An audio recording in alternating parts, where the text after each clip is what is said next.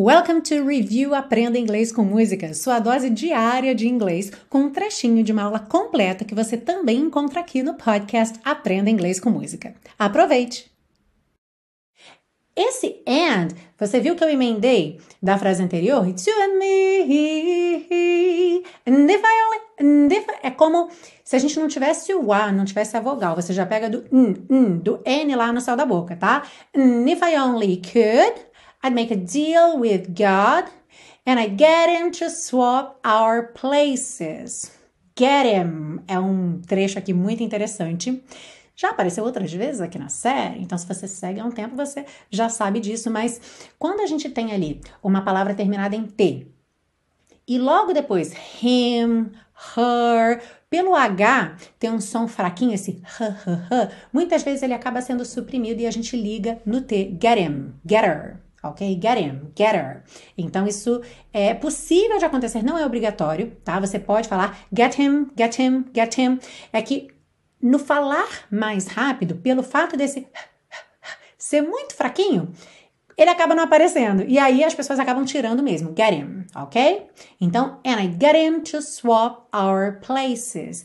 Esse our a gente já viu várias vezes aqui também, ele acaba, dependendo da velocidade, acaba soando como a letra R. R, R, ok? Get him to swap our places. Places, gente, olha que maravilha, uma letra E que é pronunciada, tá ali na última sílaba entre uma consoante, que é a letra C, e o S, e ela é pronunciada. Então, caprichem, olha, é o momento da letra E, deem a ela esse momento. Então, and I get him to swap our places. Places. A felicidade da letra E. Okay, let's sing. And if I only could, I'd make a deal with God. And I'd get him to swap our places.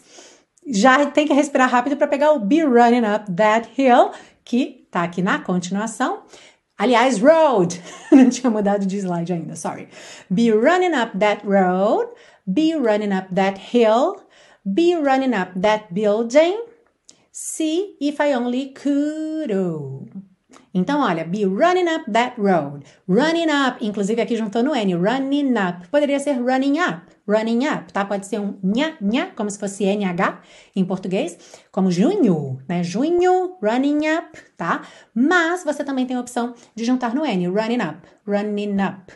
Que fica mais prático, é ali o mesmo som que você já tá nele, né? Running up, tá? Running up that road, be running up that hill, be running up that building. See if I only could. Oh. Aqui, esse could poderia ter ali o desenho pintado de vermelho e ser uma consoante oclusiva fechando mesmo. Mas como ela vai emendar nesse ou, então é, emendou com rararã. So singing, be running up that road, be running up that hill, be running up that building. See if I only could.